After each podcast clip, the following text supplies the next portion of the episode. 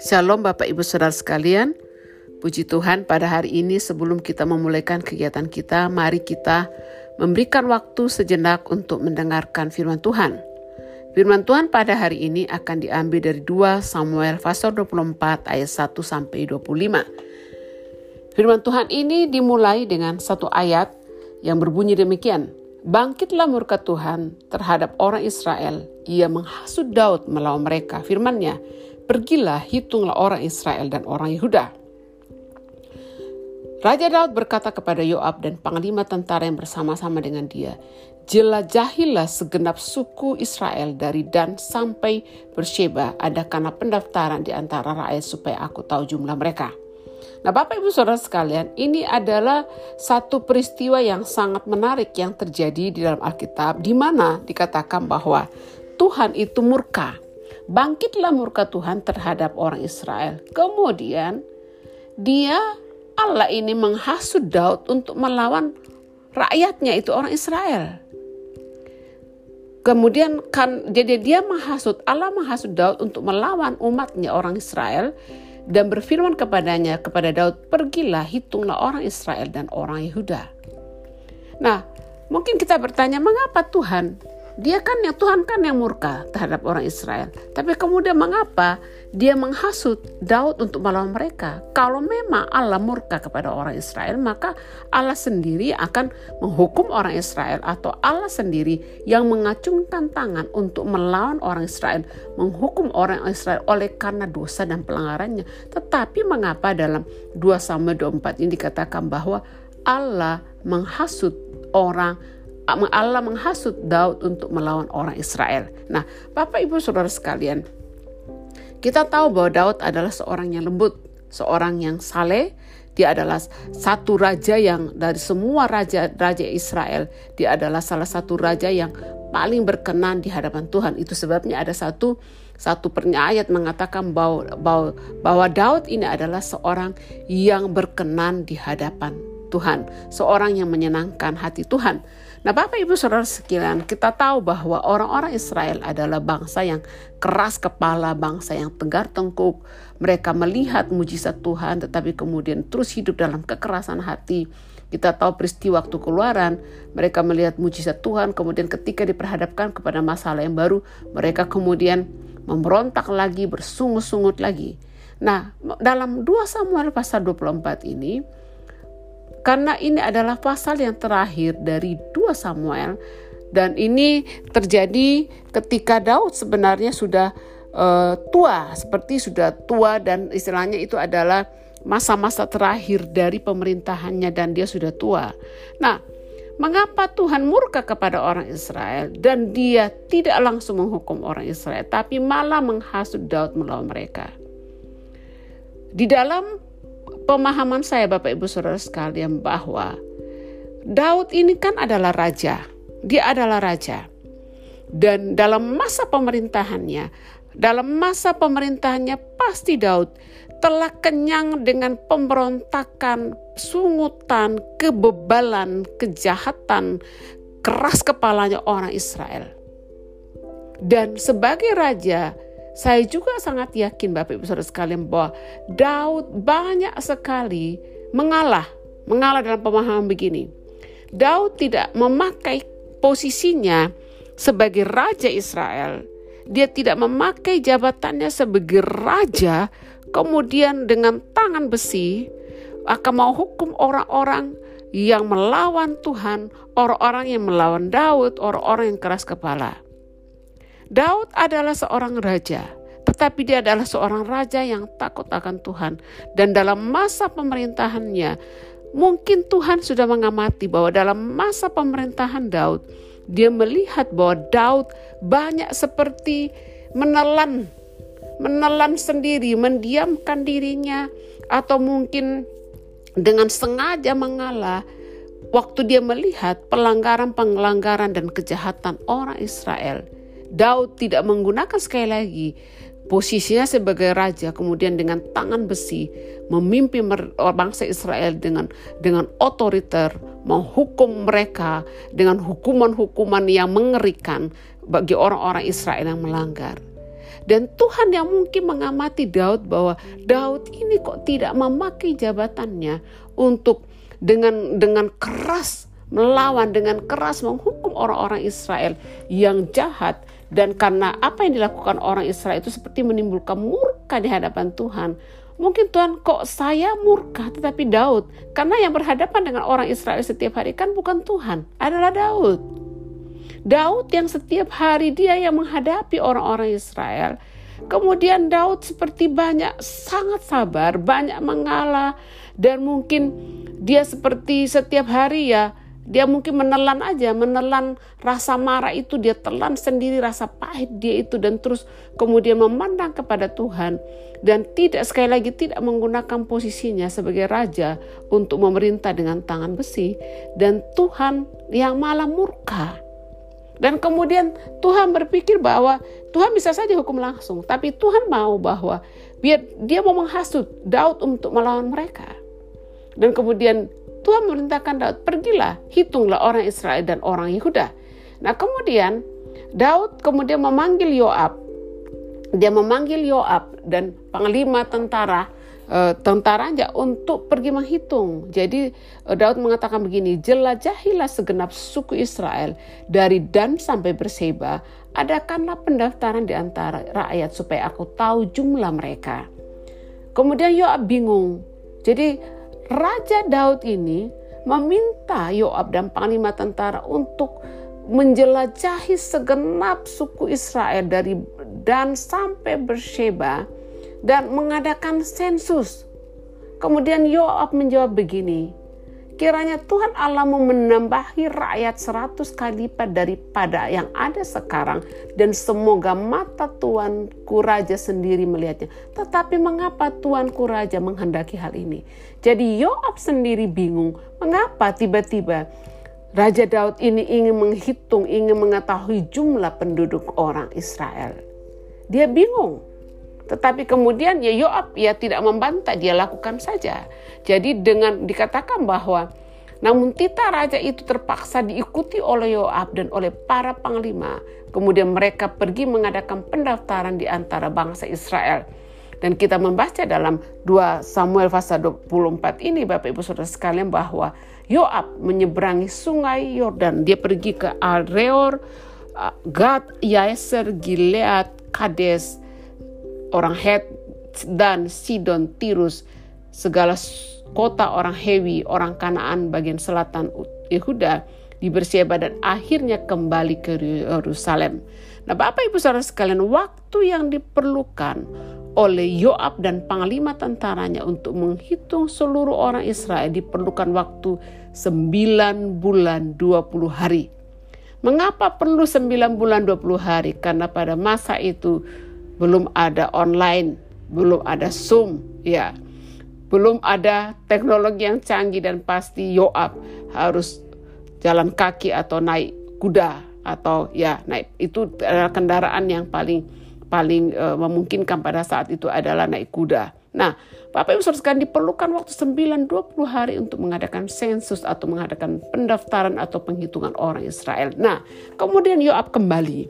Yoab kembali menghadap Raja Daud dan mengatakan bahwa jumlah orang Israel di orang perangnya yang dapat memegang pedang adalah 800 ribu orang dan jumlah orang Yehuda adalah 500 ribu. Jadi ada 800 ribu orang yang punya kemampuan berperang. Berarti dia seperti menjadi prajurit kemudian ada 500 ribu orang Yehuda. Nah yang menarik Bapak Ibu bahwa setelah Daud mendapatkan laporan bahwa ada satu juta tiga ratus ribu orang biasanya dalam Alkitab Bapak Ibu yang dihitung itu adalah pria usia 25 tahun ke atas. Jadi kalau yang laporan ini adalah pria 25 tahun ke atas maka yang dilaporkan ada satu juta tiga ratus ribu orang Israel. Dan yang unik lagi Bapak Ibu bahwa orang yang mampu memegang pedang, orang yang mempunyai kemampuan untuk berperang ada 800 ribu. Jadi lebih banyak daripada rakyat biasa. Nah, yang aneh adalah setelah mendengarkan laporan dari Yoab mengenai jumlah orang Israel, dikatakan bahwa berdebar-debarlah hati Daud setelah ia menghitung rakyat itu. Dan kemudian dia hatinya berdebar-debar. Nah hati Daud ini berdebar-debar bukan karena bahagia, jadi hatinya Daud ini berdebar-berdebar bukan karena dia bahagia dan mungkin dia berkata, wah betapa hebatnya saya. Daud mungkin bisa saja berkata bahwa wah dia begitu sangat hebat. Bayangkan bahwa jumlah penduduk yang sangat besar, kemudian dia memiliki pasukan uh, tentara, orang-orang yang bisa berperang ada 800 ribu. Tapi hati Daud itu berdebar-debar bukan bangga, bukan kemudian rasa bangga dan ayo adakan pesta, adakan syukuran dan timbul rasa aman. Tapi dia berdebar-debar dan berdebar-debar ini sebenarnya adalah seperti rasa bersalah. Oleh karena Daud kemudian mengatakan kepada Tuhan, aku telah sangat berdosa karena melakukan hal ini, maka sekarang Tuhan jauhkanlah kiranya kesalahan hambamu ini, sebab perbuatanku itu sangat bodoh. Bapak ibu saudara sekalian, mengapa Daud berdebar-debar? Mengapa Daud rasa bersalah? Kemudian Daud memohon pengampunan dosa, memohon belas kasihan Tuhan untuk diluputkan dari penghukuman. Padahal yang memerintahkan Daud untuk menghitung jumlah orang Israel adalah Tuhan. Dalam ayat 1 bahwa Tuhan yang suruh Daud pergi hitung. Tapi mengapa Daud kemudian berdebar-debar dan merasa bersalah? Oleh karena fakta dalam hasil penemuan Yoab, hasil penemuan Yoab bahwa ada satu juta tiga ratus ribu orang Israel dengan ada 800 ribu pasukan pedang ini bisa membawa dampak-dampak yang lain dalam Daud. Dampak yang lain dalam Daud adalah Daud bisa mulai merasa, wah saya hebat, saya dulunya hanya seorang gembala, seorang pemain kecapi yang ada di padang, menghabiskan banyak waktu di padang. Sekarang saya adalah seorang raja dengan posisi yang begitu luar biasa. Kemudian ternyata jumlah penduduknya sangat banyak, kemudian kekuatan tentaranya itu sangat besar dalam jumlah yang besar. Dan hasil penemuan ini bisa membawa Daud kepada hal-hal yang lain, bisa membawa Daud kepada kesombongan, merasa sudah mapan, kemudian akan membuat Daud seolah-olah bahwa tidak perlu lagi Tuhan. Dia tidak tidak tidak lagi terlalu harus mengandalkan Tuhan, tetapi dia sudah bisa tenang karena bisa mengandalkan kekuatan dari bangsanya. Nah, Daud berdebat-debat di sini mungkin dia mulai rasa ini bahaya ini kalau aku tahu. Bahwa dia bisa menghitung dan kemudian melihat seperti dengan kacamata yang lebih jelas, lebih detail mengenai kekuatannya, kemampuannya dan sebagai raja yang menduduki tahta dengan jumlah penduduk yang seperti ini dengan jumlah orang yang mampu berperang maka dia bisa rasa nyaman tahtanya aman nih aman ini kuat dan kalau rasa sudah aman sudah aman dengan apa yang dimilikinya, rakyat yang dimilikinya, tentara yang dimilikinya, maka Daud bisa menjadi orang yang melupakan Tuhan dan tidak memerlukan Tuhan. Dan itu yang kemungkinan membuat Daud merasa sangat berdosa bahwa kenyataan fakta hasil temuan mengenai jumlah umatnya itu bisa mencondongkan hati Daud bukan lagi kepada Allah tetapi kepada kekuatan negaranya. Nah, kemudian Bapak Ibu Saudara sekalian, setelah itu, setelah Daud ya, dikatakan bahwa setelah Daud bangun dari bangun pada waktu pagi hari datanglah firman Tuhan kepada Nabi Gad. Pelihat Daud demikian. Jadi Allah memakai, Allah mengutus Nabi Gad untuk pergi kepada Daud dan berbicara demikian. Kemudian Gad berbicara kepada Daud demikian. Uh, bahwa Daud itu harus memilih tiga tiga hukuman. Jadi perintah yang disampaikan Nabi Gad kepada Daud adalah begini. Tiga perkara kuhadapkan kepadamu. Pilihlah salah satu daripadanya maka aku akan melakukannya kepadamu. Jadi Daud ini diberikan tiga pilihan hukuman. Bahwa dia hal dia menghitung jumlah orang Israel. Dan kemungkinan Bapak Ibu Saudara sekalian. Daud sudah uh, sudah mengalami dampak dari penghitungan itu, Daud mungkin sudah mulai merasa sombong, merasa hatinya mulai menjauh dari Tuhan, dan mulai mengandalkan mulai berpijak, mulai seperti mendasarkan kehidupannya kepada kekuatan bangsanya, kekuatan tentaranya, dan bukan lagi kepada Tuhan.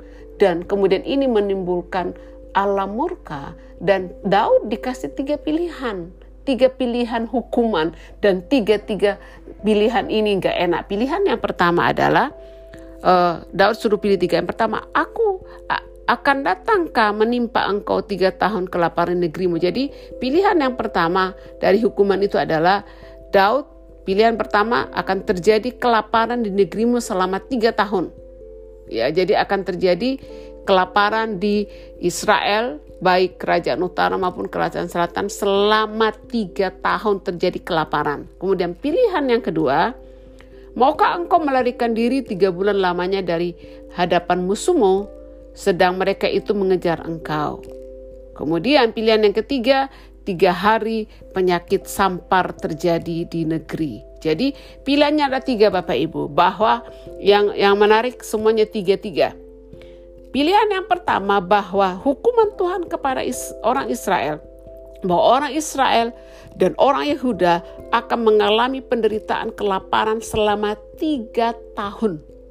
Pilihan yang kedua, Daud harus melarikan diri atau orang Daud dan orang Israel akan melarikan diri tiga bulan lamanya dari hadapan musuh dan musuh sementara mereka melarikan diri dari hadapan musuh musuh itu juga mengejar mereka jadi musuh itu bukan stop tetapi terus mengejar mereka. Bayangkan tiga bulan dikejar-kejar oleh musuh. Dan pilihan yang ketiga adalah tiga hari penyakit sampar. Jadi dari tiga tahun kelaparan tiga bulan kabur lari dikejar-kejar oleh musuh. Kemudian yang e, kepilihan ketiga tiga hari kena penyakit sampar. Seluruh negeri kena penyakit sampar. Kemudian e, apa yang dilakukan oleh oleh Daud? Kemudian Daud berkata kepada Gad Sangat susah hatiku, biarlah kiranya kita jatuh ke dalam tangan Tuhan. Sebab besar kasih sayangnya, tapi janganlah aku jatuh ke dalam tangan manusia. Dan Bapak Ibu Saudara sekalian, Daud lebih memilih pilihan nomor tiga. Dan saya pikir Bapak Ibu itu pilihan yang terbaik dari yang terburuk. Kenapa? Dari lebih baik terjadi penyakit sampar tiga hari saja daripada tiga tahun kelaparan atau tiga bulan lari melarikan diri dan terus musuhnya terus mengejar dan Daud memilih uh, hukuman adalah tiga hari penyakit sampar melanda negeri. Itu pilihannya Daud dan Bapak Ibu Saudara sekalian tahu bahwa kemudian Tuhan mendatangkan penyakit sampar kepada orang Israel dari pagi sampai waktu yang ditetapkan, maka matilah di antara bangsa itu dari Dan sampai Berseba sebanyak 70 ribu orang. Jadi Bapak Ibu Saudara sekalian, pilihan yang dipilih oleh Daud adalah pilihan yang terbaik dari yang terburuk yaitu pilihan bahwa negeri Israel akan dilanda penyakit sampar selama tiga hari dan penyakit sampar itu membunuh 70 ribu orang Israel. Nah kemudian setelah mati 70 ribu dikatakan bahwa malaikat Tuhan sedang mengacungkan tangan ke Yerusalem untuk memusnahkan Yerusalem. Jadi yang baru eh, penyakit sampar ini melanda penduduk di Dan sampai Berseba. Tapi kemudian sekarang malaikat Tuhan dikatakan mau mengacungkan tangan ke arah Yerusalem untuk memusnahkan Yerusalem. Dan kemudian dikatakan bahwa Tuhan menyesal karena malapetaka itu. Lalu ia berfirman kepada perin, eh, kepada malaikat itu untuk untuk menghentikan dan dia berkata, "Cukup, turunkanlah sekarang tanganmu." Pada waktu itu malaikat Tuhan itu sudah ada dekat tempat pengerikan Aurana orang Yebus. Jadi tangan malaikat Tuhan itu sudah mengarah kepada Yerusalem untuk memusnahkan tapi Tuhan dikatakan bahwa menyesallah hati Tuhan oleh karena malapetaka. Bayangkan pasti Tuhan melihat ada 70 ribu orang Israel yang sudah mati dan sekarang tangan uh, malaikat itu sedang mengacung kepada Yerusalem dan katakan bahwa Tuhan menyesal dan menghentikan malaikat itu untuk melaksanakan penghukuman. Dan ketika malaikat itu uh, malaikat itu sudah tiba jadi malaikat itu sedang mengarah ke arah Yerusalem untuk mendatangkan penghukuman, tapi kemudian disuruh hentikan dan pada saat dia berhenti, malaikat Tuhan itu ada di tempat pengerikan Aurana orang Yebus. Kemudian berkatalah Daud kepada Tuhan ketika dilihatnya malaikat yang tengah memusnahkan bangsa itu demikian. Sesungguhnya aku telah berdosa, aku telah membuat kesalahan. Tetapi domba-domba ini apakah yang akan dilakukan mereka? Biarlah tanganmu yang menimpa aku dan kaum keluargaku. Jadi waktu Daud melihat bahwa 70 ribu orang sudah meninggal di Dan dan berse sampai Berseba. Dan sekarang malaikat Tuhan sedang mengacungkan tangan ke arah Yerusalem. Daud mengatakan, Tuhan jangan hukum umatmu. Hukum aja aku, hukum aku dan seluruh kaum keluargaku. Jadi Daud berseru kepada Tuhan supaya Tuhan menghentikan dan Daud memohon bahwa yang dihukum oleh Tuhan itu adalah dia. Kemudian firman Tuhan datang kepada Gad dan Gad, Nabi Gad ini diperintahkan untuk beritahu Daud agar Daud mendirikan mesbah bagi Tuhan di tempat pengirikan Aurana orang Yebus itu. Dan singkat cerita Bapak Ibu dikatakan bahwa Daud pergi menjumpai uh, Aurana orang pengerikan tempat pengerikan Aurana orang Yebus itu kemudian waktu Aurana melihat bahwa raja dan pegawai-pegawainya mendapatkan dikatakan bahwa dia sujud menyembah kepada raja dengan mukanya sampai ke tanah. Kemudian Aurana bertanya, "Mengapa tuanku datang kemari?" Dan kemudian Raja Daud mengatakan bahwa dia ingin membeli tempat pengerikan Aurana ini dan mendirikan mesbah bagi Tuhan supaya tulah itu berhenti menimpa rakyat. Nah, kemudian uh, Aurana mengatakan silakan. Jadi malah Aurana mengizinkan tanahnya itu dipakai untuk dirikan mesbah Tuhan dan malah dia Aurana juga menunjukkan bahwa ada ternak silakan ada lembu-lembu untuk korban bakaran dan eretan pengirik-pengirik dan alat perkas-kas lembu untuk dibakar. Jadi uh, Aurana mengatakan silakan, silakan dirikan mesbah Tuhan dan silakan ambil ternak-ternak yang ada dan persembahkan sebagai korban bakaran kepada Tuhan. Nah kemudian dikatakan bahwa Aurana tidak mau uh, Daud membayar tetapi Daud kemudian tetap membayar. Nah Bapak Ibu Saudara sekalian, renungan dari firman Tuhan ini ada beberapa hal yang saya mau tekankan di sini Bapak Ibu Saudara sekalian. Seperti Raja Daud yang berdebar-debar ketika dia mengetahui kekuatan posisinya, betapa kuatnya posisinya sebagai raja, betapa besarnya bangsa itu. Kemudian Daud berdebar-debar oleh karena bahaya dari situasi seperti ini yaitu timbul kesombongan, hati yang berpaut daripada Allah kepada kekuatan yang dimilikinya, apa yang dimilikinya. Dan kemudian tidak lagi bersandar kepada Allah. Nah Bapak Ibu Saudara sekalian, sering kali Biasanya gini, kalau kita di dalam keadaan sebagai orang yang kekurangan, kita pasti banyak doa. Kita akan bersandar kepada Tuhan. Dalam semua negara, Bapak Ibu Saudara sekalian, fakta yang ada adalah begini. Negara-negara berkembang, negara-negara miskin, di negara-negara berkembang dan negara-negara miskin, di situlah kehidupan orang beragama itu sangat kuat. Apakah dia agama Kristen atau agama-agama yang lain. Jadi Bapak Ibu saudara sekalian, mengapa di negara-negara yang miskin, di negara-negara yang bisa dikatakan mungkin masih dikategorikan negara ketiga atau negara yang sedang berkembang, mengapa di situ agama-agamanya kuat? Rakyatnya itu adalah orang-orang yang beragama. Mereka akan mencari Tuhan. Ke, ke, ke, kehidupan keagamaan penduduk itu sangat kuat. Karena apa? Mereka mereka tidak memiliki segala-galanya. Mereka menderita terbatas dalam keuangan, kemudian karena mereka tidak bisa bersandar kepada apa yang mereka miliki, akhirnya mereka bersandar kepada kekuatan yang lain daripada Tuhan. Nah, sedangkan kecenderungan orang-orang di negara-negara yang sudah berkembang, negara-negara kaya, negara-negara yang canggih adalah menjadi ateis tidak percaya kepada Tuhan karena mereka begitu berfokus kepada apa yang mereka punya. Mata mereka berfokus kepada apa yang mereka punya. Jumlah harta mereka, jabatan mereka, posisi mereka, kepintaran mereka. Mereka begitu berfokus kepada apa yang memiliki mereka miliki. Kemudian hati mereka terpaut dari Allah. Hati mereka terpaut dari Allah. Mereka tidak lagi menyembah Allah tidak ada apa-apa selalu berlari kepada Allah. Mereka mulai berpaling daripada Allah. Tidak lagi memohon pertolongan daripada Allah, tidak lagi menyembah Allah, tidak lagi menghormati Allah, tapi lebih berfokus kepada hartanya, kekuatannya, kekayaannya, jabatan yang dimilikinya.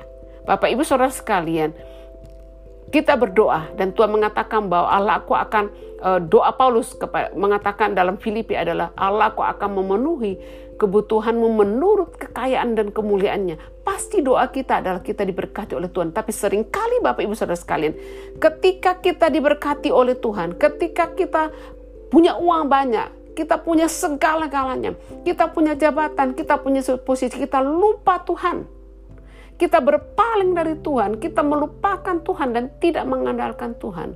Bapak Ibu Saudara sekalian, kiranya semakin kita diberkati, semakin kita sukses, semakin kita pintar, kita makin merendahkan diri di hadapan Tuhan supaya Allah menambahkan berkatnya kepada kita. Kemudian yang kedua Bapak Ibu Saudara sekalian, sama seperti Daud mengatakan memilih yang ketiga. Dia bilang lebih baik aku jatuh kita jatuh di tangan Tuhan sebab kasih sayangnya. Tetapi jangan sampai aku jatuh ke tangan manusia. Karena kalau kemudian Daud memilih kelapanan tiga tahun atau dikejar-kejar oleh musuh uh, selama tiga bulan, maka seperti dia kemudian akan jatuh di tangan manusia.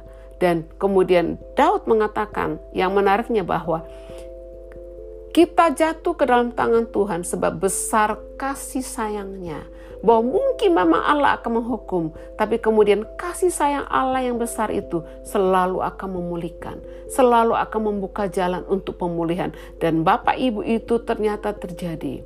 Setelah malaikat Tuhan diutus untuk menghukum orang Israel dengan penyakit sampar dari Dan, dari Dan sampai Berseba dan kemudian 70 ribu orang sudah meninggal dan ketika malaikat itu sedang mengacungkan tangan ke Yerusalem dikatakan bahwa menyesallah hati Allah.